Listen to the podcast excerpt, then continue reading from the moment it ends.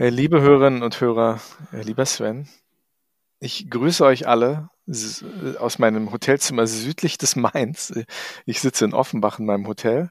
Sven, du bist auf der anderen Seite des Flusses, gar nicht so weit weg von mir, ungefähr zwei Kilometer, nicht mal zwei Kilometer Luftlinie. Aber ich meide dich gerade wie die Pest, denn du bist ziemlich. Niemand erkältet. mag mich. Wärst du im Nachbarhotel, könnten wir uns tatsächlich zuwinken, weil das, das sehe ich hier von, von meinem Fenster aus. Aber so ist es auch gut, dass wir uns nicht sehen, vielleicht. Jetzt trennt uns ein Fluss namens Main. Ne? Ja, liebe Hörer und Hörer, ich begrüße euch recht herzlich. Ich bin auf Reisen, ich bin in Frankfurt und äh, eine kleine Geschäftsreise und wir nehmen Podcast auf. Äh, ja, und wie gesagt, uns trennen zwei Kilometer. Wir haben uns noch nicht gesehen. Hoffentlich klappt das morgen. Aber ich will mich ja bei dir nicht anstecken, lieber Sven. Ne? Ja, es hängt von mir ab, ne? wie ich mich fühle, wie ich, wie ich, wie ich so bin. Also ich bin ein, also auch ich begrüße natürlich unsere Zuhörerinnen und Zuhörer ganz herzlich. Schön, dass ihr wieder eingeschaltet habt zu eurem beliebtesten Reisepodcast, den ihr, ja, genau. Das ist, das ist, das ist wirklich ganz schlimm, ne? Das ist so eine Männergrippe. Das ist, das hält ja. fast keiner aus. Ja. Äh, so, so schlimm ist das. Vielleicht hört ihr es ein bisschen in, in meiner Stimme. Äh, so ganz fit fühle ich mhm. mich auch nicht hoffe, dass es trotzdem irgendwie Sinn macht, was ich von mir gebe.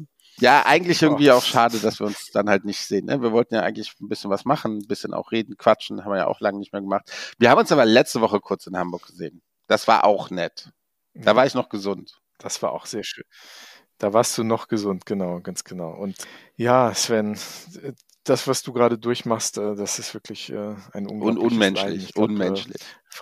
Frauen, Frauen, die Kinder gebären über Stunden hinweg, die können sich nicht vorstellen, wie es dir gerade geht. Diese Schmerzen, die du durchlebst. Also es tut mir wirklich leid. Also ich schicke dir morgen noch einen riesigen Blumenstrauß rüber. Werbung. Liebe Leute, wir haben diesmal einen Werbepartner, der kein touristischer Werbepartner ist, aber ich glaube für alle uns in der Branche, wir Leute, die viel reisen, sehr, sehr wichtig ist und wichtig sein kann. Unser Werbepartner ist CyberGhost VPN. CyberGhost VPN hat 83 Millionen Nutzer weltweit. Ja, wir sind auch gerade Nutzer geworden. Ja, ich bin sogar schon seit längerem Nutzer. Also seitdem ich eigentlich, ah, bestimmt schon seit drei, vier Jahren ungefähr nutze ich es wirklich regelmäßig. Auf, auf Reisen ist es eigentlich unersetzlich. Und gerade wenn man alleine im Hotel ist abends und, naja, sich vielleicht mal ein Fußballspiel angucken möchte, was in Deutschland ist, ist CyberGhost VPN einfach unersetzlich. Für alle die von euch, die nicht wissen, was ein VPN ist, ein VPN ist ein kodierter Tunnel für den Zugang zum Internet, denn wir wissen nicht in allen Ländern, allen Regionen der Welt ist das Internet gleich zugänglich. Und ja, wer gerne unterwegs Serien guckt, Filme guckt, ähm, Informationszugang haben möchte zu all dem, was er zu Hause auch hat, dem empfehlen wir CyberGhost VPN. Ja, und du warst ja vor einiger Zeit in Kolumbien, ne? Hast mir erzählt, dass du ohne dein CyberGhost VPN absolut aufgeschmissen gewesen wärst, ne? Ja, tatsächlich. Ich musste Gehälter bezahlen für meine Mitarbeiter. Und CyberGhost VPN hat mir da echt geholfen, so eine kleine Revolution innerhalb der Agentur irgendwie zu vermeiden. Denn aus Kolumbien konnte ich nicht auf meine Bank zugreifen, ohne VPN-Client. Und da hat CyberGhost VPN mir wirklich sehr geholfen, denn mit ihm konnte ich mich dann einloggen und konnte die Gehälter pünktlich und rechtzeitig, wie meine Mitarbeiter das gewohnt sind, bezahlen. Und ich glaube, die hätten sich sehr, sehr geärgert, wenn sie erst zwei Wochen später die Gehälter bekommen hätten. Und danach konntest du gleich die Fortuna dir live im Fernsehen angucken. Das, das wäre noch cool, wenn CyberGhost VPN das irgendwie mit der Zeitverschiebung noch hinbekommen würde, denn ich musste wirklich nachts um drei aufstehen, um die Fortuna zu gucken. Aber es hat sich gelohnt. Man muss aber tatsächlich sagen, die sind gut. Die haben über 9000 Server in 91 Ländern weltweit. Und ähm, das Coole ist, man kann sieben Geräte gleichzeitig auf einen Login benutzen. Und, müssen wir auch dazu sagen, CyberGhost VPN hat auf Trustpilot einen fast perfekten Score für ihre Dienstleistung. Und für euch, liebe Hörerinnen und Hörer, gibt es die Möglichkeit, CyberGhost VPN rabattiert zu bekommen. Ihr bekommt als Hin- und Weghörer 82 Prozent ich wiederhole, 82% Discount wow. ähm, auf euer CyberGhost VPN Abo. Und das kostet euch dann nur sage und schreibe 2 Euro und 11 Cent im Monat über die nächsten zwei Jahre. Und hier kommt der absolute Kracher. Die ersten drei Monate gibt's für euch gratis. Wie kommt ihr an dieses sagenhafte Angebot? Es gibt eine extra Landingpage für uns. Und zwar ist das www.cyberghostvpn.com slash HW. Andi, HW steht für hin und weg. Aber ohne das U, also hinweg.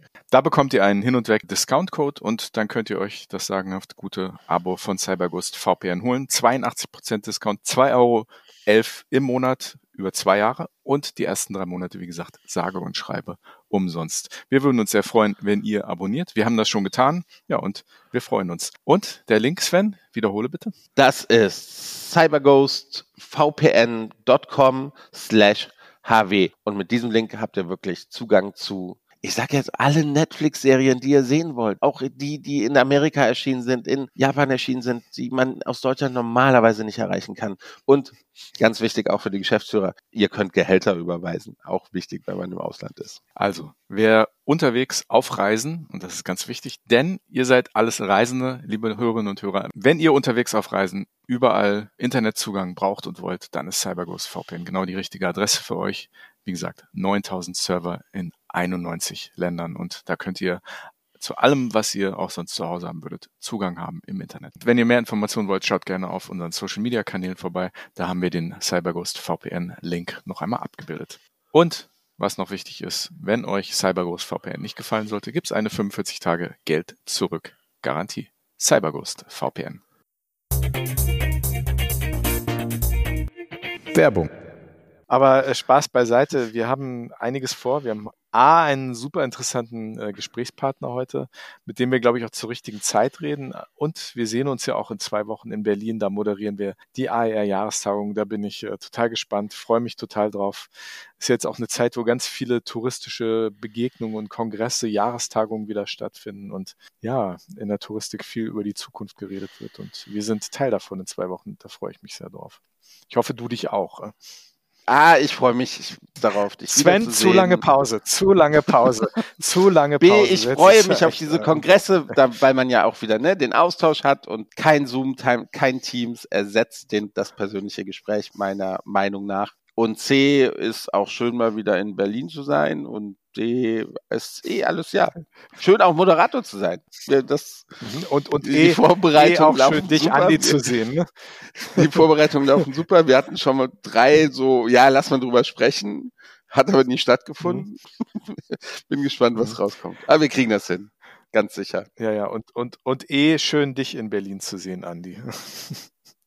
Ja, das, das auch dann irgendwann. Ne? Schon wieder so eine lange Pause. Ey, mein, ganz, mein Fischen ganz, ganz echt gar nichts. Ich muss nur sehen, dass ich bis dahin wieder gesund bin. Sven, das wird nicht leicht. Du hast nur noch zwei Wochen. Ne? Ja, ja. Vielleicht, vielleicht ein, ein kurzer, kurzer Aufenthalt im Kurheim zwischendurch wird dir ganz gut tun. Ja, aber jetzt mal diese ganzen Anekdoten beiseite, denn heute reden wir mit jemandem, der sich nicht mit Anekdoten, sondern mit äh, Zahlen, Daten und äh, Fakten beschäftigt. Und ich glaube, mit dem reden wir auch wirklich zur richtigen Zeit, denn die Branche, insofern sie jetzt eigentlich eine ganz gute Zeit hatte, äh, es wurde nicht wenig gebucht und gereist dieses Jahr ähm, fahren wir ja doch, was das nächste angeht, mit all dem Grundrauschen an Krise, was wir haben, noch ein bisschen auf Sicht. Und ähm, ja, ich bin sehr gespannt auf das Gespräch mit unserem heutigen Gast. Wir sprechen mit Ulf Sonntag.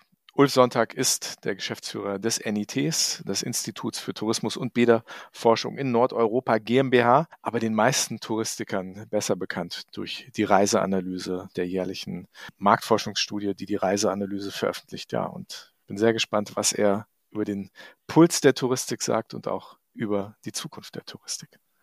Fakten, Fakten, Fakten. Hin und weg. Der Reisepodcast mit Sven Meyer und Andi Jans.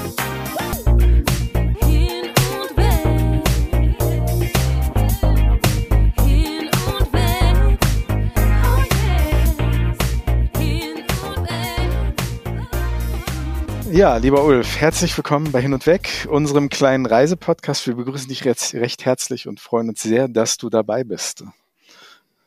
Ja, hallo Andi, hallo Sven. Ich freue mich auch sehr, dass ich dabei bin und bin gespannt, worüber wir jetzt sprechen werden. Ah, wir finden, wir, wir finden Themen, wenn wir dich zu Gast haben, glaub mir. War nicht so schwer. Und auch mit dir steigen wir gleich ein in unsere PR-freie Zone. Und die allererste Frage kommt von mir. Ulf, was ist in Kiel interessanter? Erstklassiger Handball oder zweitklassiger Fußball? Oh Gott, ich bin wegen des Surfens hier hingekommen und wegen des Meeres und ganz im Ernst, mich interessiert weder das eine noch das andere so besonders. Okay, hast du, hast du dir gleich nochmal ganz viele Freunde in Kiel gemacht? Ja, es gibt bestimmt Sehr auch schön. viele Surfer in Kiel, die, die das durchaus nachvollziehen können, oder?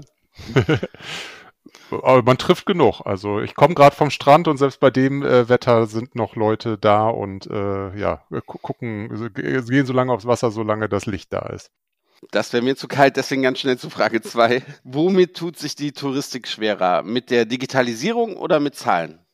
Oh, das ist was Hartes. Ähm, ich Kannst glaube, es gibt ja überall solche und solche, äh, die das alles richtig gut können und die äh, beides nicht so gut können oder eins von beiden nicht so gut. Das ist echt schwer, sich festzulegen. Auf einer Seite musst du dir Feinde machen. Ne?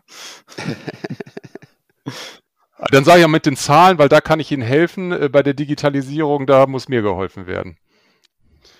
Okay, okay. Aber auf dich hört man doch. Also auf dich hört man ja wirklich, was, was die Zahlen angeht, oder? Also da kannst du dich ja nicht beschweren, oder? Auch Ein das vielgefragter hoff, Mensch. hoffe ich und äh, ich, bin, ich bin, bin da selbstbewusst. Also es gibt zumindest Leute, die uns fragen, also äh, genügend Leute, die uns fragen. Äh, viele hören auch zu und ja, aber ich meine, ich weiß ja auch nicht alles. Ne? Also am Ende, wir versuchen mit den Zahlen zu helfen und zu unterstützen und ähm, manchmal klappt das besser und meistens klappt es ganz gut, manchmal aber auch nicht. Also das, das so, so, so ist das nun mal. Dritte Frage der PR-freien Zone kommt von mir. Wie sehr nervt es dich als Wissenschaftler, wenn abstraktes und komplexes Datenmaterial missverstanden wird? Naja, ich suche den Fehler eher dann bei uns, also zumindest wenn es unsere Zahlen sind, weil dann haben wir schlecht erklärt.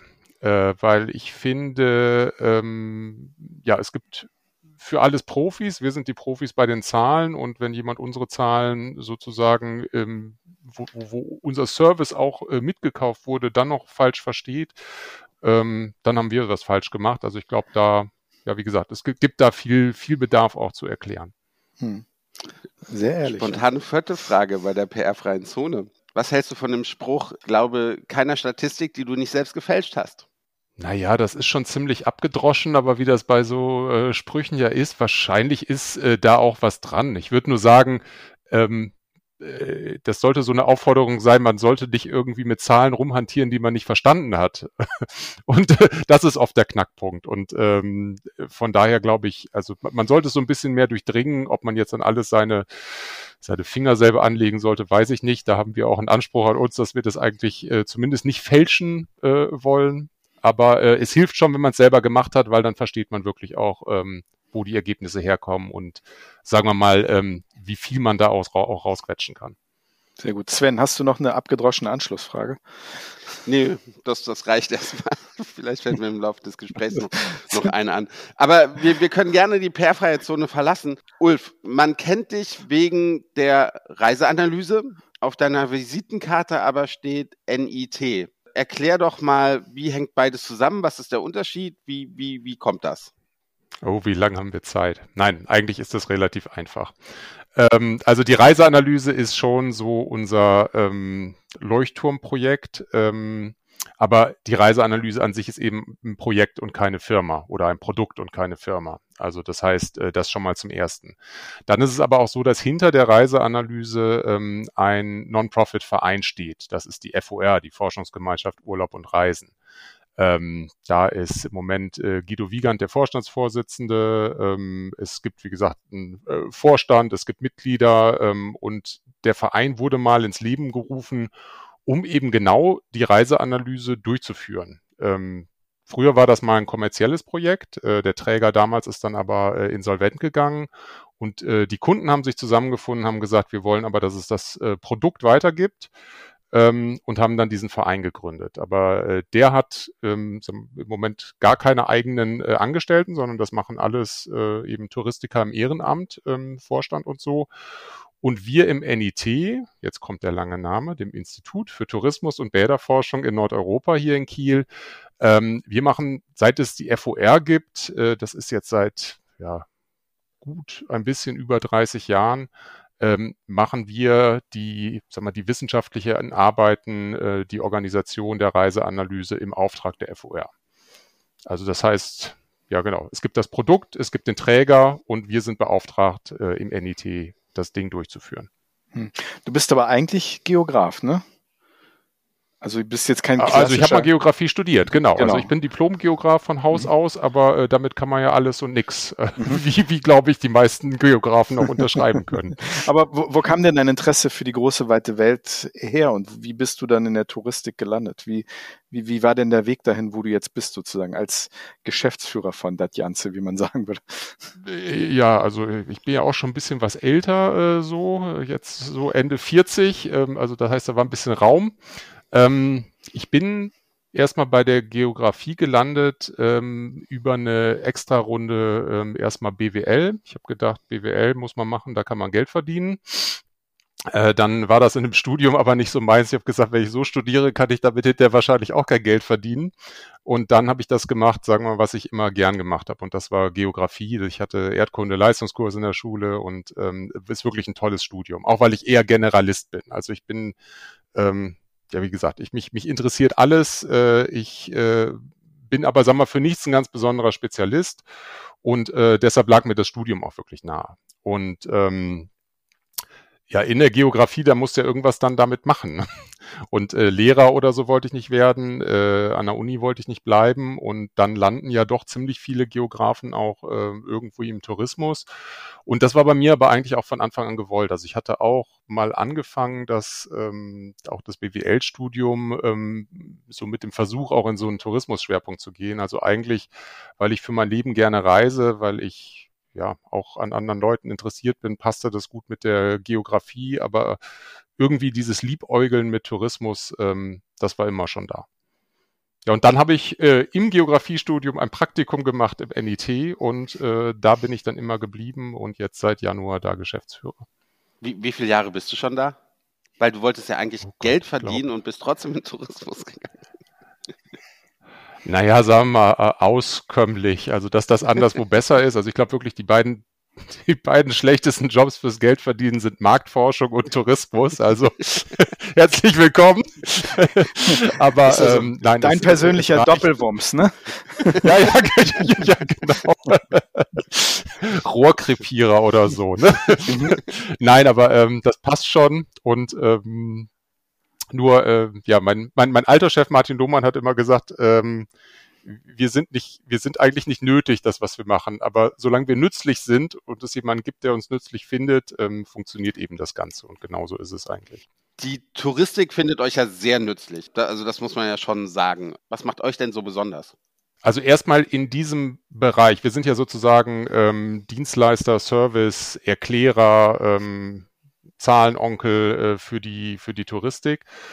Ähm, da gibt's ja nicht so viele, die, die, die das machen. Und es gibt schon gar nicht, äh, also wir mal, so eine Konstruktion wie uns, dass wir irgendwie ähm, weder Universität sind, äh, noch irgendwie so, äh, sagen wir mal, ja, jetzt die Hardcore-Berater. Ähm, ja, also da, da, da gibt es wirklich, gibt's wirklich ganz wenige. Es gibt ein paar, die so ein bisschen in die Richtung gehen, aber wenig, was so da kommt. Das heißt, am Ende, wenn man manche Fragestellungen kann, hat, ist der Markt da gar nicht so groß. Und ähm, sagen wir jetzt bei, bei Reiseanalyse bleiben, das ist ja, also ich habe mit Reiseanalyse im NIT angefangen. Ich mache jetzt über 20 Jahre, äh, laboriere ich auch da an diesem ähm, Projekt, an diesem Produkt ähm, mit rum. Und ähm, es ist einfach wirklich ein ganz, ganz tolles Tool, äh, wenn es eben um die Nachfrage geht, wenn man verstehen will, äh, warum und wie die Deutschen reisen. Ähm, man kann da in alles Mögliche reinzoomen. Wir haben da ja auch schon in verschiedenen Konstellationen zusammengearbeitet.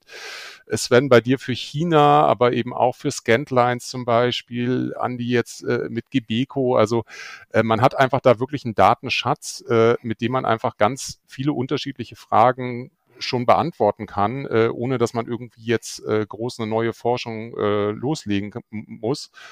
Und ich glaube, was wirklich auch das ganz Besondere ist, ist eben, ähm, ja, dass, dass dieser Verein dahinter steht, dass es ein Non-Profit-Projekt, -Pro, äh, Produkt ist ähm, und am Ende äh, ja schon, sag mal so, von der Urheberschaft eigentlich über jeden Zweifel erhaben ist. Also es ist wirklich neutral, ähm, weil die ganze Branche da, da drin steckt, ist halt wirklich nicht, dass er sagen kann, das ist jetzt irgendwie von, von der großen TUI oder von irgendeiner Airline oder irgendwie von einem großen, äh, von einer großen Destination beeinflusst, sondern die sind da eben alle mit drin. Ähm, und äh, dadurch, dass es eben auch so viele sind und sich so viele auch die Kosten teilen, ähm, haben wir halt wirklich einen wahnsinnig hohen sag mal, Qualitäts- und wissenschaftlichen Standard. Und wir sind auch, sag mal, von den Typen ähm, jetzt äh, nicht so, also nicht die Verkäufertypen. Ich habe manchmal so ein bisschen den Ruf, ich kann irgendwie alles verkaufen. Das stimmt überhaupt nicht. Ich kann was verkaufen, wenn ich wirklich dahinter stehe und das glaube. Und auch glaube, äh, dass, dass ihr was davon habt. Und, ähm, und das glaube ich ganz fest. Äh, und ich, das glauben auch im Moment ausreichend viele oder probieren ausreichend viele, glaube ich, in der Branche auch aus. Ähm, und das gilt eben für Reiseanalyse, aber das gilt eben vielleicht auch für andere Bereiche, die wir im, im NIT beackern. Hm. Wir haben ja letzte Woche kurz gesprochen, da kam das Thema Krise auf, äh, Pandemie, äh, wie sich die Sicht äh, auf die Touristik jetzt oder die Sicht aus der Touristik vor allem auch ähm, verändert hat. Äh, ihr macht seriöse wissenschaftliche Arbeit, die auch einen kommerziellen Aspekt hat. Wie hat sich äh, die Pandemie denn auf eure Arbeit ausgewirkt? Ich spüre, dass der Bedarf für Informationen in dieser Zeit, wo wir immer noch auf Sicht waren, sehr, sehr groß ist. Ähm, wird jetzt mehr oder weniger Analyse in Anführungsstrichen gekauft?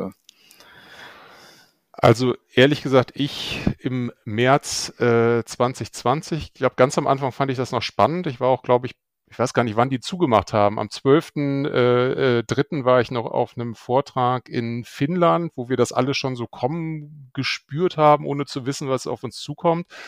Aber als dann wirklich, ja, wir dann doch erstmal da im ersten Lockdown ja doch so ein bisschen eingesperrt waren. Also ich saß wirklich so ein bisschen wie das Kaninchen vor der Schlange zwei oder drei Wochen lang und äh, wusste nicht, was, was da jetzt passiert. Also weil ich habe mir gedacht, naja, also wir, wir im Tourismus, wir stecken ja jetzt richtig wirklich im Mist. Ähm, und ich habe mir gedacht, Firmen, Destinationen, wenn, da, ja, also ne, die müssen jetzt alle sparen, kommen ja keine Leute, können nichts verkaufen. Wo würde ich sparen? Erstmal externe Kosten, das sind wir. Ähm, am Ende sind wir aber zum Glück ziemlich breit aufgestellt. Das heißt eben viele Destinationen und ähm, sagen wir mal nicht, nicht, also oder mehr Destinationen, mehr eigentlich öffentliche ähm, Kunden als ähm, als, äh, als, als Private. Und ich glaube da, ähm, also das, das, das war schon ganz, äh, also das war schon gut und stabilisierend, weil es dann eben relativ schnell klar wurde, so sagen wir mal so ab Mai, Juni 2020, dass sagen wir mal auch Teil der Wirtschaftshilfen, die irgendwie ja auch ein Stück weit über die äh, Reiseziele, über die öffentlichen Stellen in den Destinationen dann irgendwie dann in den Sektor gesp gespült, ges äh, gepusht wurden, ähm, dass ja, dass, sagen wir, bei diesem ganzen Konstrukt eben auch ähm, das Wissen und die Insights einfach wichtig waren, um das irgendwie auch zu verargumentieren, wie man macht, warum es macht. Also das heißt, eigentlich ähm, haben wir mit, sagen wir, so einer kleinen Delle äh, in diesem ersten Lockdown ähm, wirklich ja nicht profitiert, aber wirklich gute Jahre gehabt jetzt ähm, 2020, 2021. Ähm, wobei man auch sagen muss, wir haben auch, äh, glaube ich, an vielen Stellen relativ schnell reagiert, dass wir eben uns auch auf die ähm, neue Situation eingestellt haben. Also sonst ist es eigentlich jetzt auch wieder Beispiel Reiseanalyse. Ne? Wir haben einmal im Januar die große Befragung, 7000 Leute werden irgendwie befragt und mit den Daten kannst du dann eigentlich normalerweise das ganze Jahr ähm, den Markt bespielen.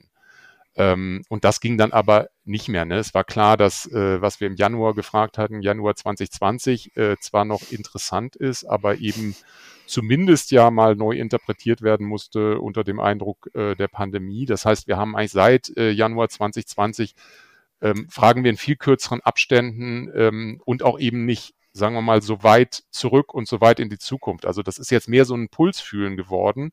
Sag mal, die große Diagnose, die kann man immer noch am besten machen mit, äh, mit der großen Untersuchung.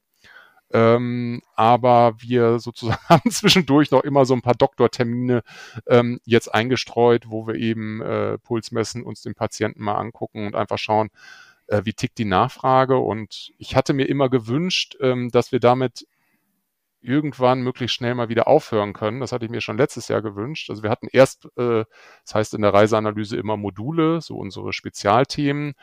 Ähm, und das erste hieß dann irgendwie im 2020 das Corona-Modul. Dann dachte ich schon, wir können 2021 auf sowas verzichten.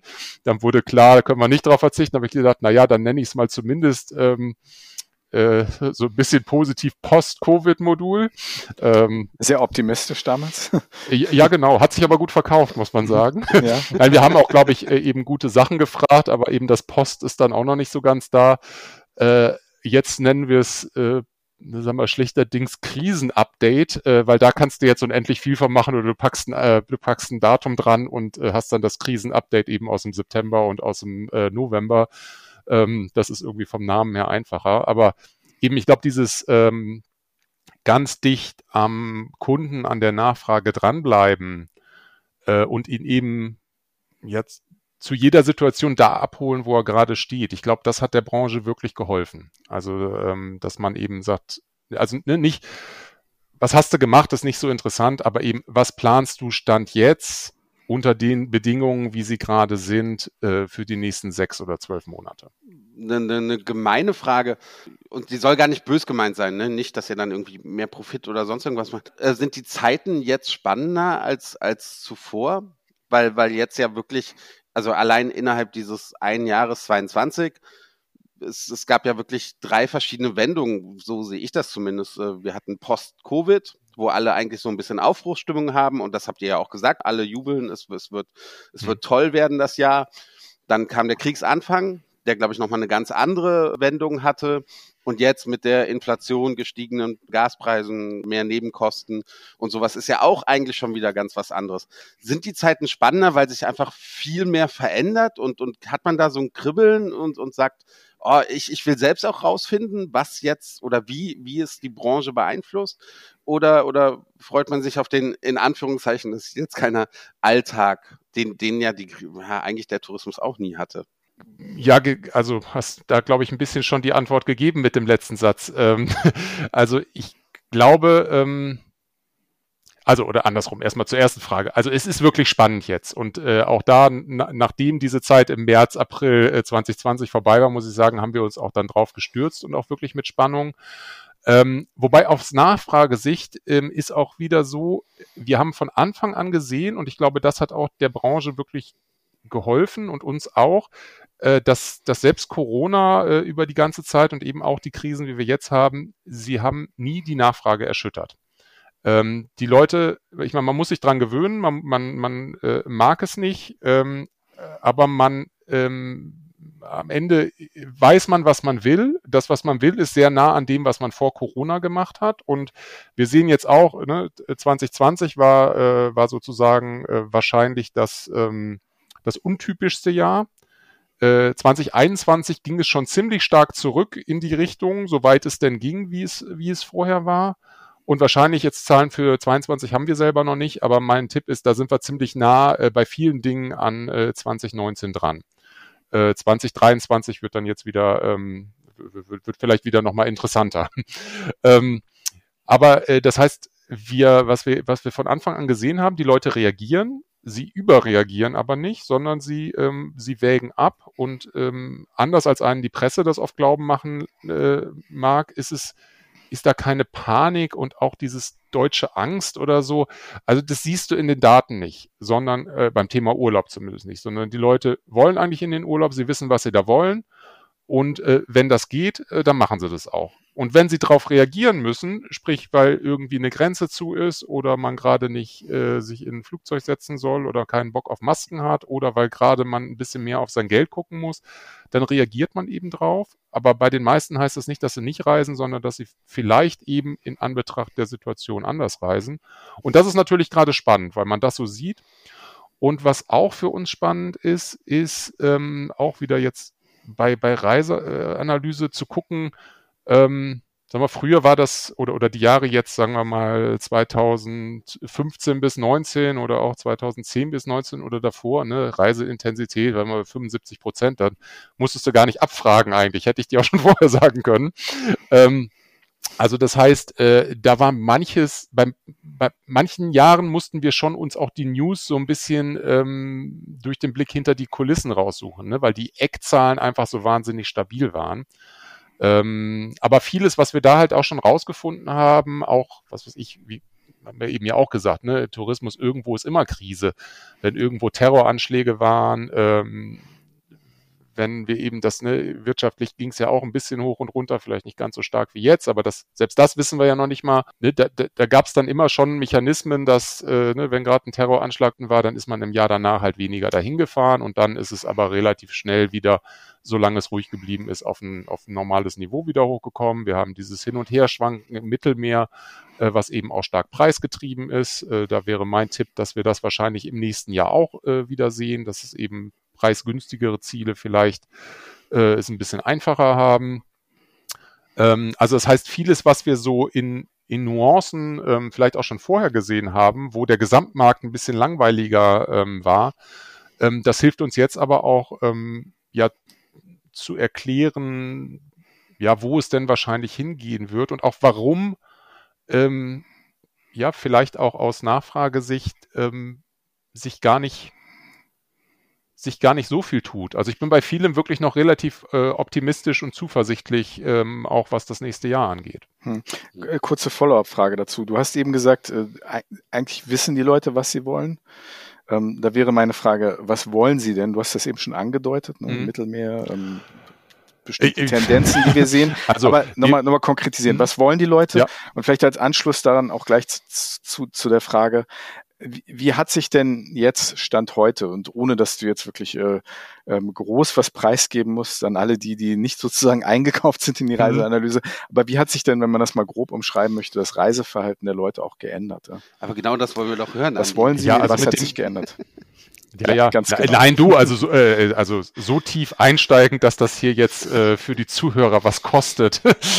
das, äh, da, also ich glaube, das, äh, das würde ja, auch gar keinen Sinn machen, weil äh, den Wert kriegt's dann wirklich, wenn wir in ganz kleine Segmente gehen, äh, ne, wenn wir jetzt mhm. hier die Gebeko-Zielgruppe offenlegen. Mhm. Ähm, aber das, ich glaube, ähm, zum einen machen wir das nicht, zum anderen, ähm, glaube ich, interessiert das jetzt vor dem Hintergrund des Themas auch nicht. Und ähm, wenn man erstmal guckt, was die Leute wollen, ähm, ist, ist wirklich auf individueller Ebene ähm, äh, ja das machen, von dem sie wissen, dass es gut für sie ist. Das heißt nicht unbedingt immer dasselbe, aber wenn jemand vorher halt äh, eher ans Mittelmeer, äh, Sun and Beach Typ war, ähm, der wollte eigentlich auch die ganze Zeit während der Pandemie das am liebsten machen. Er musste vielleicht ausweichen, weil irgendwie Grenzen zu oder zu kompliziert oder äh, keine Flugverbindung oder was, aber ähm, er wollte das immer machen und teilweise hat man es dann auch gemerkt. Zum Beispiel, ich meine, wir, wir haben ja hier Schleswig-Holstein auch großes äh, Reiseziel direkt vor der Nase.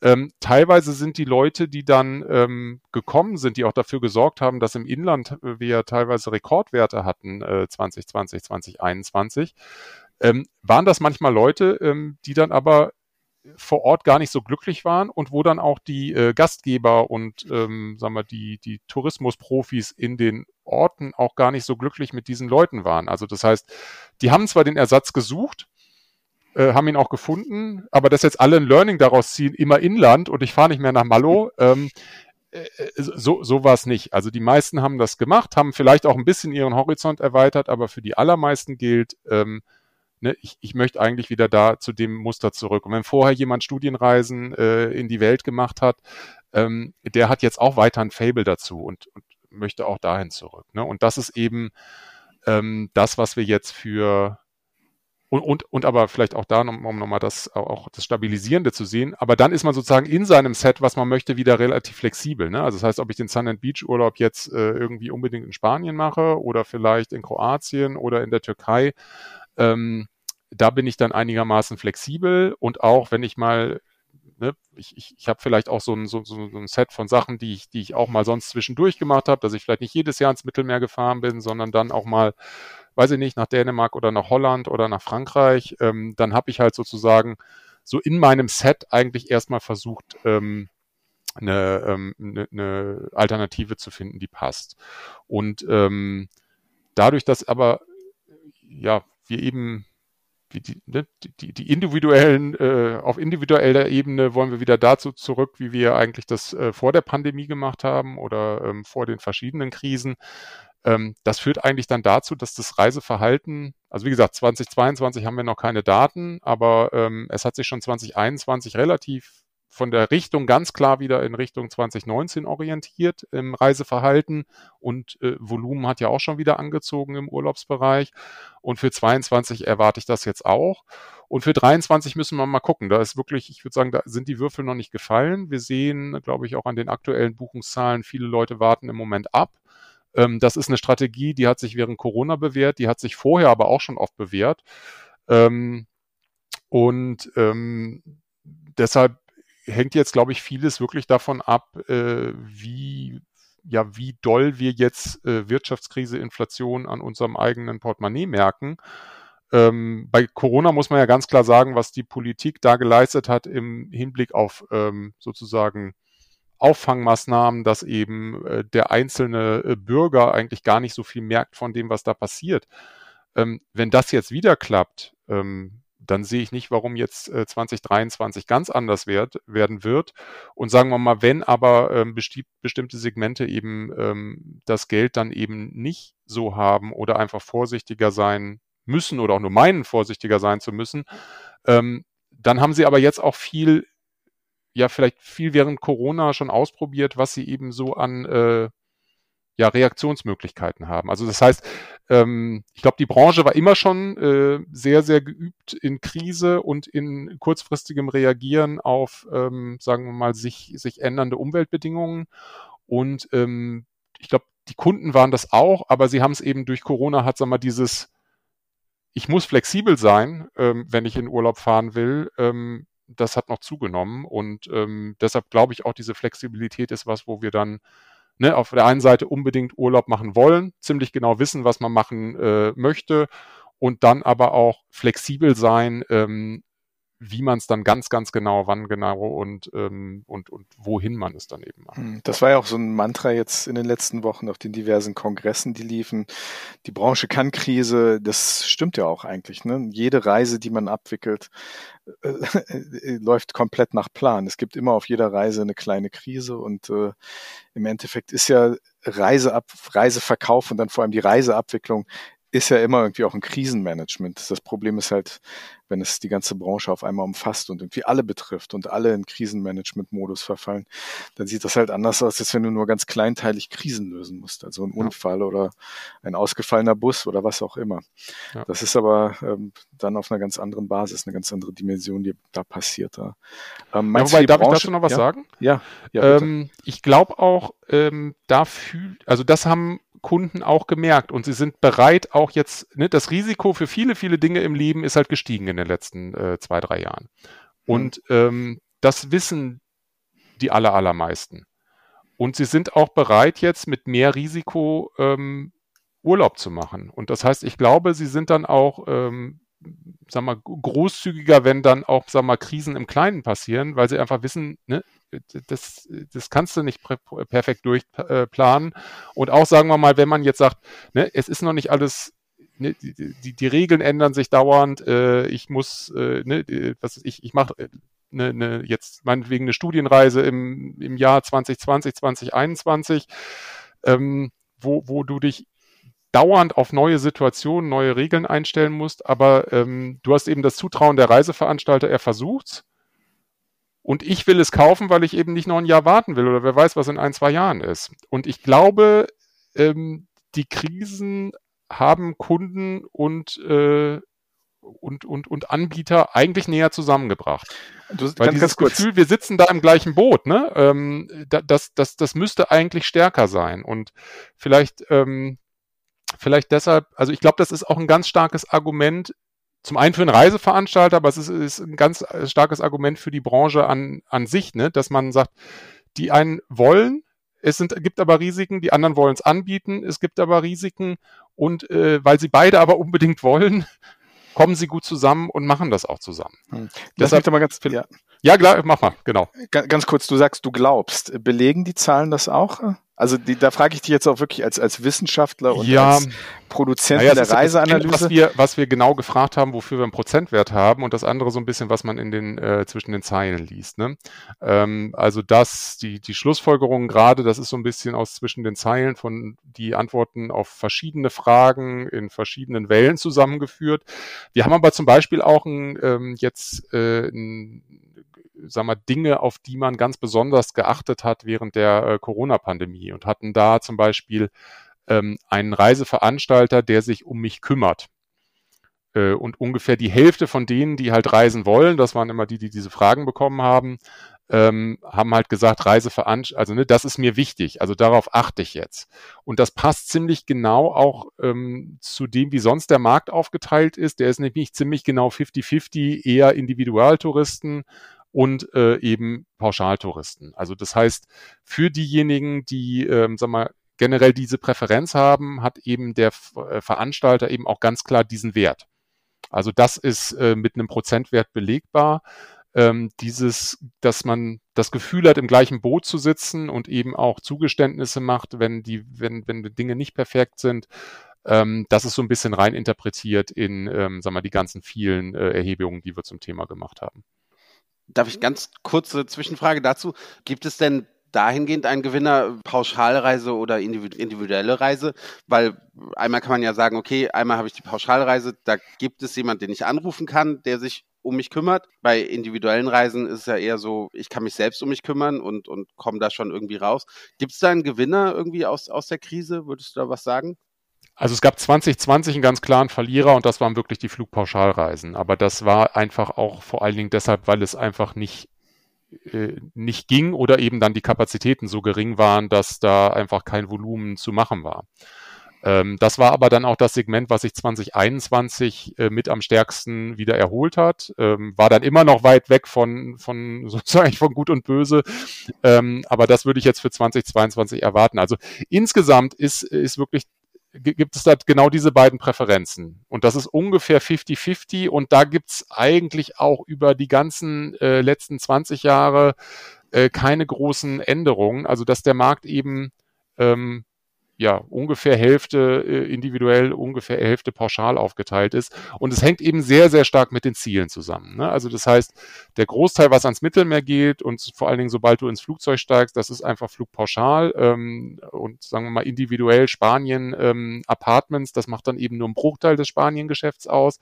Aber wenn du eben guckst, äh, Reise nach Dänemark oder hier innerdeutsch, ähm, das ist halt alles individuell, weil da wird einfach die Ferienwohnung gebucht und gut ist. Also ähm, wie gesagt, hängt sehr stark mit den Zielen zusammen. Touristik und die Zahlen, das hatten wir eben schon das Thema in der PR-freien Zone. Warum tun wir uns in der Branche ein bisschen schwer mit datenbasierter Analyse und den daraus eigentlich äh, folgenden Maßnahmen oder die Maßnahmen, die daraus folgen müssten?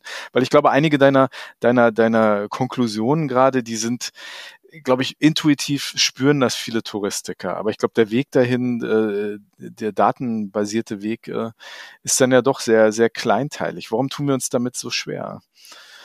Also erstmal weiß ich gar nicht, ob das ob das stimmt. Und ich kann es ehrlich gesagt auch nicht mit anderen Branchen vergleichen. Ähm, was ja für den Tourismus wahr ist, äh, der Tourismus oder die Touristik ist ja, egal wohin man guckt, ob man jetzt äh, das Reiseveranstaltergeschäft nimmt oder ob man in die Destinationen vor Ort schaut, es ist ja sehr, sehr kleinteilig. Also das heißt, ähm, ich weiß nicht, wenn du irgendwie vielleicht Pharmabranche oder Autos oder sowas guckst, da hast du halt Riesenkonzerne, da hast du wahrscheinlich irgendwie ganze Abteilungen, die sich mit, äh, mit, mit, mit Insights und mit Daten beschäftigen. Ähm, die Manpower hast du in der Regel hier in, im Tourismus in, in einem Unternehmen oder in einer Organisation nicht. Ähm, also das heißt, so ähnlich äh, wie, wie mein Job als Geograf, ne, man muss vieles, äh, man muss irgendwie vieles auf einmal können. Äh, das führt dann dazu, dass man eben nicht Spezialist für was ist. Also das ist sicherlich, das ist sicherlich wahr für viele Teile des, des, der, der Touristik und, und auch vor Ort äh, in, den, in den Destinationen. Und ähm, ich glaube, das ist aber, wie gesagt, das ist, das, das kann man erklären und das ist jetzt nicht, da, weil irgendwer ein besonderes, weil, weil, weil die Touristiker kein Fable für Zahlen hatten. Also es gibt ganz hervorragende ähm, Organisationen und Firmen, die, die ganz viel mit Zahlen arbeiten und das richtig gut machen. Und es gibt äh, aber auch, sagen wir mal so, die Vollblut-Touristiker, die aus dem Bauch äh, genau die Sachen wissen, die ich dann mit Zahlen hinterher wahrscheinlich auch so belegen kann. Ähm, und, und alles dazwischen. Also ich glaube, da gibt's auch kein richtig und kein falsch. Ähm, und ich glaube, man kann auch die Zahlen auf zwei Wege einsetzen. Ne? Du kannst halt äh, entweder sie erkenntnisgewinnend ähm, einsetzen, wenn du, sagen wir mal, das Bauchgefühl nicht hast, aber du kannst sie eben auch zum Feinjustieren deines Bauchgefühls benutzen. Und äh, beides ist, ist richtig und erlaubt. Und sagen wir mal, auch wie viel Daten und Zahlen ähm, dein Geschäft neben dem Tagesgeschäft ähm, braucht oder verträgt, das ist dann, glaube ich, auch in jeder Organisation anders. Und ähm, also ich glaube, da gibt's auch, also da würde ich jetzt nicht irgendwie jemandem schwarzen Peter zuschieben oder sagen, hier Touristik, ihr müsst irgendwie mehr auf Zahlen gucken, sondern ich kann nur einladen, ähm, oft, oft lohnt es sich ähm, und ähm, ja, und, und, und hilft und ähm, hilft einem eben vielleicht auch bei der eigenen Argumentation und beim Verständnis eben von, ja, von, von, von Phänomenen und Dingen, auf die man vielleicht schon vorher mit, äh, manchmal auch mit irgendwie einem Fragezeichen geschaut. Hm. Bauchgefühle liegt aber auch oft falsch. Ne? Also ich kann mich daran erinnern, dass, dass ich sehr skeptisch war, dass sich zum Beispiel die Kreuzfahrtindustrie von dieser Pandemie wird erholen können. Und wir sehen jetzt genau das Gegenteil. Also ich lag, mein Bauch lag da völlig daneben. Äh, ja, aber das ist, äh, ich glaube, dass, äh, ähm, ja, das ist, äh, da will der Bauch auch rational sein. Ne? Ich glaube, wenn man das rational äh, angegangen hätte, auch mit, sagen wir, mit, mit den Zahlen, die wir haben, mit was, was ich, dann noch steigendem Nachhaltigkeitsbewusstsein, äh, mit, ähm, mit äh, eben, was weiß ich, Klima, Preisen, alles Mögliche. Ähm, wir waren da auch echt skeptisch. Ähm, und äh, lagen, lagen selbst auf, äh, sagen wir mal, beim Betrachten der, der Zahlen da, ähm, ja, sagen wir nicht ganz richtig. Also da hätten wir eher, glaube ich, mit den Zahlen dein Bauchgefühl äh, gestützt und ähm, jetzt zeigt uns aber eben die, die Realität, dass, äh, dass es eben durch die Decke geht und ähm, ja, und, und, und eben, und eben auch, sagen wir manchmal auch die Absichten, die man vielleicht, ähm, die man vor einem Jahr äh, hatte, dann, wenn die Möglichkeiten wieder bestehen, eben dann auch sich wieder ein bisschen relativieren. Ne? Ich meine, im Moment können wir nichts anderes messen als Absichten fürs nächste Jahr, wenn wir aufs nächste Jahr schauen wollen.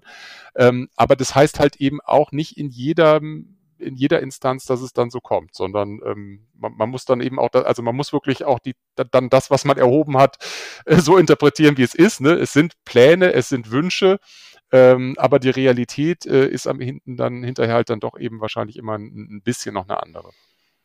Geschäftsreisen war ja genau dasselbe, wo eigentlich viele gesagt haben, Zoom und Teams, das, das wird sich alles, wird, wird viele Geschäftsreisen nicht mehr nötig machen. Und was, was ich jetzt erfahre, ist, nein, das persönliche Treffen ist halt immer noch das A und O. Klar, hier und da werden, werden Sachen ersetzt. Aber äh, ich glaube, der Geschäftsreisemarkt boomt gerade auch sehr und da, da lagen, glaube ich, auch einige, einige Sachen falsch. Aber. Ja, ganz kurz, Sven, darf ich ganz kurz. Ich, ich grätsche hier mal ganz kurz rein, weil ich, ich sehe das hier gerade. Ich bin ja gestern nach Frankfurt gefahren. Hier findet gerade eine große Marketingmesse statt. Für die bin ich nicht hier. Aber ähm, ein Taxifahrer hat mir heute erzählt, dass äh, 100.000 Besucher die jetzt in Frankfurt sind, für diese Messe. Und die Hotels sind voll, Hotelpreise sind irre. Ich bin jetzt hier südlich des Mainz in Offenbach abgestiegen, weil alles andere überhaupt nicht leistbar ist. Also auch da, ne, wir sehen, dass das, das, das bestätigt das, was du gerade gesagt hast. Also 100.000 Messebesucher in Frankfurt und äh, viele Leute reden halt noch davon, dass die Pandemie noch da ist. Ne? Also dieser Streit Endemie, Pandemie und so weiter. Aber dennoch 100.000 internationale Gäste in Frankfurt und Hotels sind alle voll. Ja, wobei da, ähm, also da, da ist auch das Schöne das, bei dem Stichwort, weil das ist ein Thema, wo wir relativ neu dran sind an diesem äh, Businessreisen. Und ähm, es ist, das ist wirklich auch ein spannendes Feld, weil da, ähm, glaube ich, einfach mehr passiert, also, oder sag mal, die nicht mehr passiert, aber der Markt ist, ist kleiner als Leisure, aber es ist eben insgesamt dynamischer ähm, weil eben es nicht nur der Reisende ist, der da entscheidet, sondern es ist eben die Firma im Hintergrund, ähm, die, die sozusagen auch viele Entscheidungen trifft. Und ähm, da sehen wir zum Beispiel, also dass gerade bei diesem, bei dieser Recovery-Geschichte, was kommt wieder und wie kommt's wieder und auch warum, was ist es denn noch wert ähm, äh, oder wofür ist es denn wert, Geschäftsreisen zu machen und wo sind die Vorteile auch von Online? Das haben wir in den letzten zwei Jahren ganz äh, differenziert mal abgefragt oder äh, eben bei Geschäftsreisenden. Und ähm, da ist es schon so, dass man eben sieht, gerade ne, Messen, äh, Kongresse, Seminare, Verkaufen, ähm, da ist Geschäftsreise ganz klar, wenn du sagst, ne, äh, wo sind die, ne, würdest du das, äh, würdest du das eher als, äh, als Reise machen oder äh, siehst du da die Vorteile für online, ist ganz klar die Reise. Aber wenn du zum Beispiel guckst, ne, interne Meetings, äh, Projektbesprechungen, ähm, Fortbildungen, ähm, da ist es schon, hält sich, hält sich die Waage. Und wir haben nur die Reisenden gefragt. Ne? Das heißt, da kommt ja auch noch eine neue Generation rein, die, äh, die sozusagen jetzt komplett mit Homeoffice äh, äh, aufgewachsen ist oder reingekommen ist und das teilweise auch liebt. Also das heißt, ich glaube, da, da muss man wirklich genauer hinschauen, ähm, weil da, ähm, also da wird es definitiv so sein, wenn wir wieder auf das alte Volumen kommen wie 2019, dann wird das Verhalten dahinter, das ist so meine, meine Interpretation von allen Informationen, die wir da haben, wird das Verhalten aber eben ein anderes sein. Und vielleicht, wenn ich darf, da gibt's auch noch was ganz Spannendes äh, im Geschäftsreisebereich. Darf ich? Unser, unsere Gäste dürfen da ist, immer alles. Ähm, da ist, äh, da ist das Thema Nachhaltigkeit ähm, anders bespielt, weil es eben nicht äh, ne, da wird nicht auf den Reisenden abgewälzt die Entscheidung, ob er jetzt nachhaltig will oder nicht, wie, wie, wie so oft im, im Leisure-Bereich, sondern es gibt eben oft Firmenpolicy dahinter und es geht ganz oft um knallhartes Geld. Sprich, ähm, die wichtigsten Dinge, äh, die irgendwie nachhaltiges, äh, ne, die, die auf so nachhaltiges Reisen einzahlen, ähm, sind ähm, ja so aus, aus Firmenpolicy-Seite äh, Reduktion von Reisen und gucken, ob man es eben doch ersetzen kann durch Online. Also zumindest das Prüfen soll man tun und wenn, wenn möglich, dann machen. Und das andere ist, äh, Trips zu kombinieren. Ähm, also eben Anlässe zu kombinieren und nicht eben wegen dem Ein-Stunden-Meeting irgendwo hin. Und ähm, das ist schon wirklich sehr, sehr weit verbreitet. Also, und man sieht eben, ne, wenn es wenn's, wenn's wenn es Geld bringt, dann machen es wirklich viele. Das machen sogar die, die keine Policy haben. Ähm, aber auch andere Dinge, wie eben auch auf Labels achten und, äh, und kompensieren, ist eben im äh, Geschäftsreisebereich schon viel, viel, viel weiter ähm, durchdrungen als äh, im Leisure-Bereich. Und wenn man dann auf der anderen Seite, ich meine, da, das ist jetzt, haben, wir nicht so viele Kontakte, aber auch immer mal wieder, auch teilweise hier mit Hoteliers in den Städten in Schleswig-Holstein spricht, sie sagen auch, ich muss mich jetzt um ein Zertifikat kümmern äh, sonst habe ich Angst, dass die Leute hier von der Deutschen Bahn, dass die nicht mehr bei mir absteigen.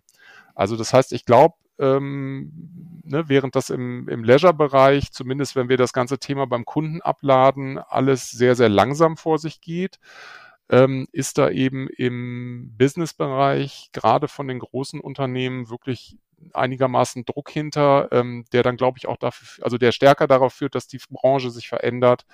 Ähm, als eben, äh, wenn wir eben auf die, auf die Urlauber warten, weil die finden es ganz nett, äh, aber ob da jetzt ein Label an der Tür klebt oder nicht, da achten sie noch nicht mal drauf.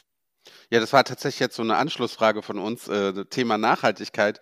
Seit, seit Jahren geistert es ja rum und man dachte jetzt so schon vor der Pandemie, es hat seinen Durchbruch in der Pandemie. Ja, war jedem klar, na, ist vielleicht nicht mehr die wichtigste Rolle. Welche Rolle hat's denn jetzt? Du, du sagst gerade schon, ne? Geschäftsreisen achten sehr drauf oder immer mehr drauf. Im Leisure-Bereich, ja, nice to have, aber, aber am Ende nicht buchungsentscheidend? Das fasst das Ganze schön zusammen. also buchungsentscheidend ist es bei fünf Prozent der langen Urlaubsreisen und ein bisschen mehr der ähm, Kurzurlaubsreisen. Also das ist so ein bisschen, das ist wirklich so unser, unser absolutes äh, Bio-Segment. Ähm, aber es finden eben viele gut. Ne, das heißt, wir versuchen das so von zwei Seiten ähm, so, so ein bisschen aufzuspannen, das Thema, weil es eben auch schwierig ist abzufragen, weil äh, es wird ja auch immer unterstellt, dass wenn du das fragst äh, und dann, ne, wir haben auch persönliche Interviews, wo der Interviewer dem Befragten gegenüber sitzt und äh, dann sagst du über Nachhaltigkeit, da sagt ja keiner, nee, finde ich scheiße. Ne?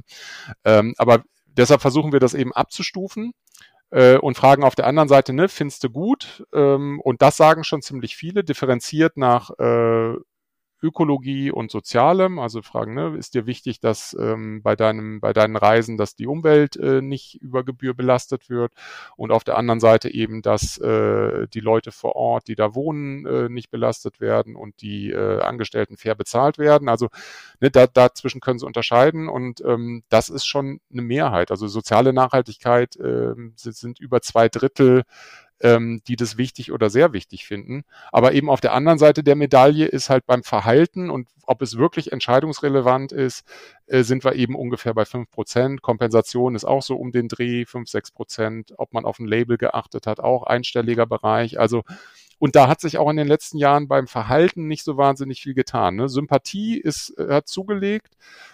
Verhalten ist so also entwickelt sich Verhalten, würde ich sagen. Das, das muss man sich mal auf der Zunge zergehen lassen, weil das, was in der Branche besprochen wird zum Thema Nachhaltigkeit, suggeriert ja ganz andere Zahlen.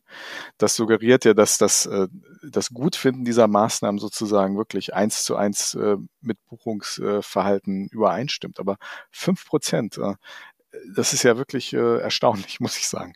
Äh, wie siehst du denn da die Tendenz? Du sagst, das ist eigentlich jetzt über die letzten Jahre gleichbleibend geblieben. Siehst du da eine Tendenz, dass es doch steigen könnte?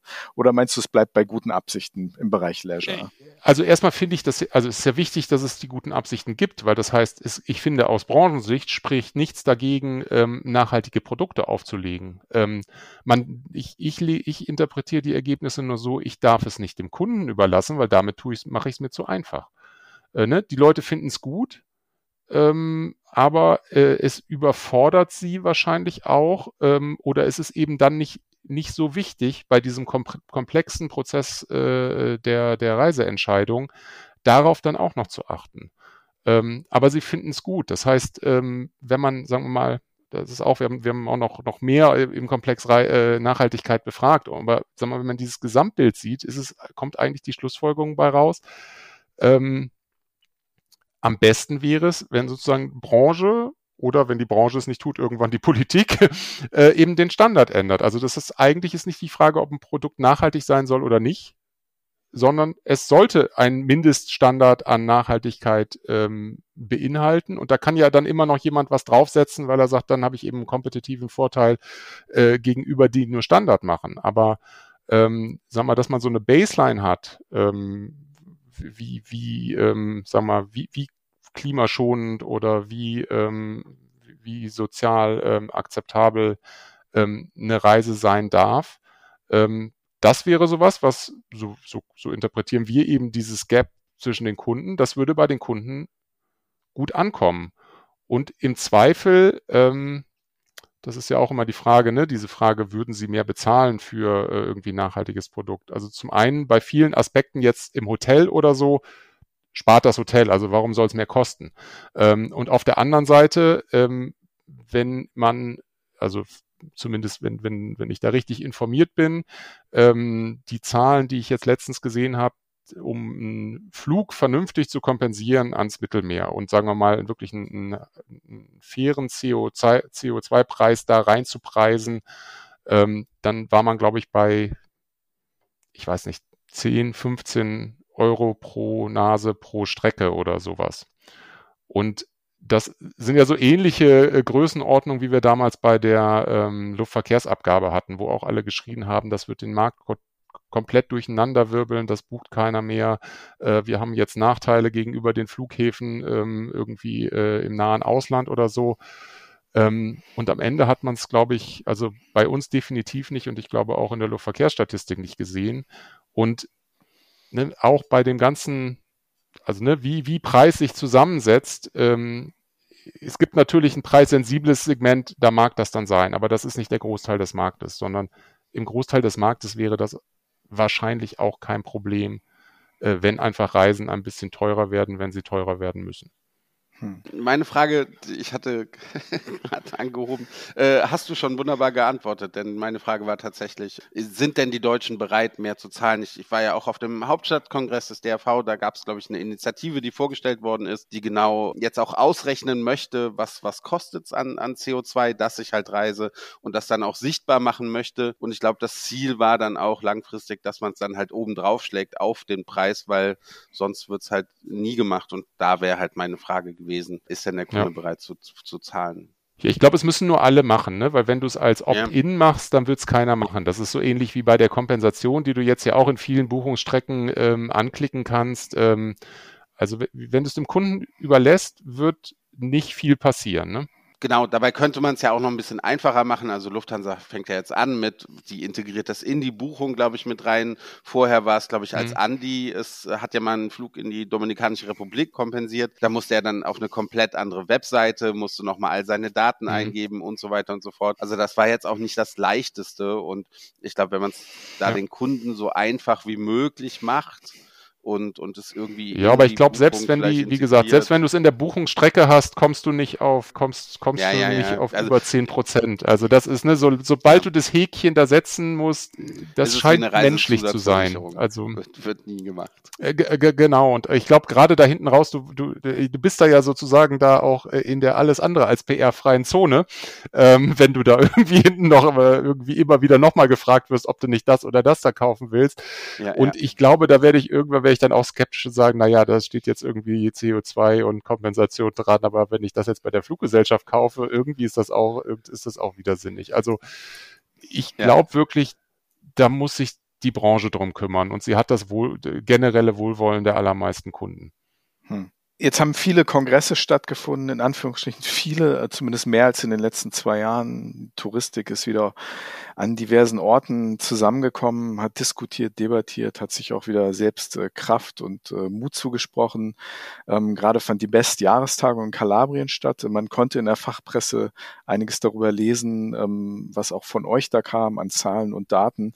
Ähm, wie ist denn eurerseits äh, grob umschrieben die Datenlage bezüglich der Zukunft des stationären Vertriebs? Also wie ist da die Aussicht ähm, für, für das stationäre Reisebüro, äh, wenn man das mal so umschreiben will? Das gibt es ja in der Form auch nicht mehr. Ne? Das Reisebüro gibt's noch, aber viele Leute rufen ja nur in ihrem Reisebüro an oder schreiben eine Mail oder füllen ein Kontaktformular aus. Aber wie, wie, wie sieht da die, ihr da die Zukunft für den stationären Vertrieb? Äh, also ich glaube, du hast da gerade ein paar Stichworte gesagt. Also ich glaube, wenn du dich nur in dein Büro setzt und wartest, dass jemand kommt, ähm, ist das wahrscheinlich eine Taktik, die, ähm, ja gut, je nach Lage äh, mal besser, mal schlechter äh, funktioniert. Also ähm, ich oder wir sehen in unseren Daten ähm, und auch wenn man da die Trends fortschreibt, ähm, dass, äh, dass äh, Online-Buchungen auf jeden Fall zunehmen werden.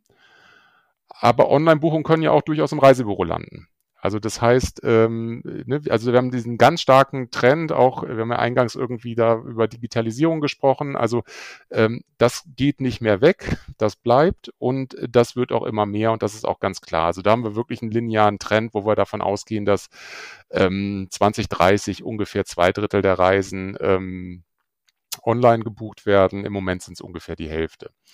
Und ähm, das heißt aber nicht, dass im gleichen Maßen eben das Reisebüro abschmiert, äh, weil das Reisebüro eben ähm, auch Multichannel ähm, erreichbar ist und äh, optimalerweise da, glaube ich, auch die verschiedenen Stärken ausspielen kann. Ähm, äh, rechnen wir eigentlich damit, dass das immer noch einen Anteil von so um und bei ähm, ja 30 Prozent, vielleicht knapp unter 30 Prozent haben will. Das ist gar nicht so viel weniger als heute. Ähm, und glaube aber auch, was dazu nötig ist, damit das passiert. Aber das, das ist in den letzten Jahren ist es auch schon passiert. Also ich glaube, ähm, die Reisebüros und auch die Reisebüro-Mitarbeiter, die, also ne, sie, sie, sie bieten Orientierung, sie bieten Hilfe bei der Entscheidung und das ist eben auch ein ziemlich komplexes Ding und manchmal sind wir auch faul und es gibt auch viele, auch in allen Altersgruppen, die, ähm, die sich einfach auch gerne im Reisebüro beraten lassen, weil sie dann eben nicht alles selber machen müssen. Es gibt aber auch viele, die gerne alles selber machen und äh, die auch sagen, das ist neutraler, ähm, wenn ich mich dadurch ähm, durch die Suchmasken äh, von den OTAs ähm, äh, auch, äh, ja, also da meine Suchen eingebe und eben meine Resultate finde. Ähm, und äh, ich glaube, also wie gesagt, der, der Markt ähm, wird aber groß genug sein, dass es beides in Zukunft geben wird. Ähm, aber die Reisebüros haben es natürlich, weil sie eben in erster Linie stationär sind, wie, wie das mit dem stationären Vertrieb ja schon heißt, ähm, müssen sie schon aufpassen, dass sie zum einen alle ähm, alles an Technologie nutzen, äh, was eben sinnvoll ist und dass sie eben ihre Stärken äh, die Beratung und eben ähm, das Orientierung geben, vielleicht auch sogar dieses, sag mal, das, das, das Persönliche, was äh, und, und äh, vielleicht auch gegenüber Stammkunden, äh, was in einem Callcenter dann wirklich schwierig zu äh, herzustellen ist. Ähm, das sind halt Stärken, ähm, die, die sie halt ausspielen können. Und ähm, das geht natürlich auch das, das sieht man auch in den Daten, in den Buchungsdaten, ähm, wie, wie, wie so unter, wie, wie durchschnittliche ähm, äh, Reisepreise sind, ähm, dass eben dieses Argument bei komplexeren Reisen und oft auch teureren Reisen und Reiseformen ähm, eben teilweise besser funktioniert als ähm, ja bei, bei relativ einfachen Dingen wie eben vielleicht die ähm, ja, Flugpauschalreise auf Mallorca in ein Hotel, wo man schon gewesen ist. Da braucht man jetzt nicht unbedingt einen Reisebüro-Mitarbeiter, das kriegt man auch selber gut gebucht. Ähm, aber wenn man eben äh, die Gibeco-Reise nach ähm, nach Südostasien oder so äh, buchen möchte äh, oder eben da äh, weiß, man möchte nach Südostasien mit einem äh, gegebenenfalls mit einer Gruppenreise, ähm, da hilft es sicherlich schon, wenn man einen gut geschulten äh, Reisebüro-Mitarbeiter hat, ähm, ja, der einem da halt einfach Orientierung gibt. Danke für die Werbung. Immer. Ist ja nicht mehr PR-frei jetzt, ne? nee, nee, jetzt darf man. Ulf, super spannend mit dir zu reden und ich, wir sagen das immer, aber wirklich, war, war sehr, sehr spannend. Ich möchte mal fragen, wie sehr kannst du Arbeit und Privates trennen? Wenn du jetzt rausfindest, also was für ein Reisender bist du und, und hat die Arbeit irgendeinen Einfluss auf dich? Also wenn du, wenn du siehst, okay, oh Gott, alle wollen nach in die Mittelmeerländer, Griechenland, Türkei, Spanien, Italien, sagst du dann, nee, jetzt erst nicht, ich gehe nach Skandinavien oder wenn Skandinavien boomt, sagst du, nee, dann muss ich halt nach Island oder Nord-, Süd-, Mittelamerika? Hat, hat die Arbeit Einfluss auf dich?